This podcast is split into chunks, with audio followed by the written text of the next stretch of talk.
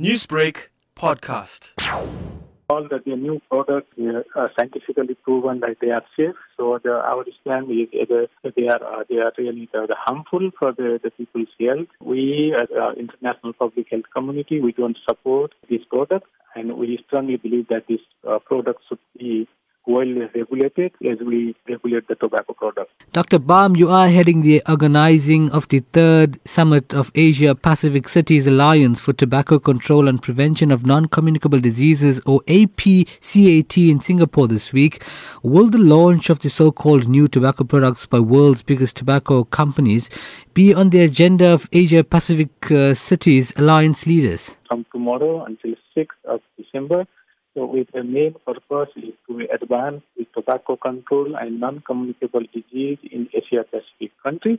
About 42 the cities, mayors, and the members of parliament participate in this uh, conference. Uh, the Singapore government, the senior minister of state will open this uh, the uh, the conference, and we believe that uh, this group of people from Asia Pacific strongly strongly will come to make a commitment to the better public health programs, including tobacco control and NCDs, and they have a strong the position to uh, to uh, prevent the tobacco industry interference in any policy development and implementation at the national and subnational level. The World Health Organization again, predicts that more than 1 billion people will still be smoking in 2025.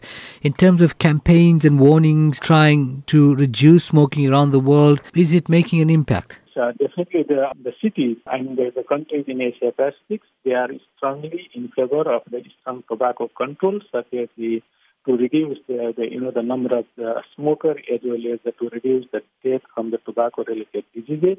The key interventions that the, the cities and uh, the countries in Asia Pacific are, are planning and also the implementing, like for example, uh, the increase the tax and prices on tobacco products, implementing the larger traffic health warnings on tobacco products, and then all kinds of tobacco advertising, promotion, and uh, sponsorship at any levels and of creating the uh, uh, smoking environment in all public places and workplaces.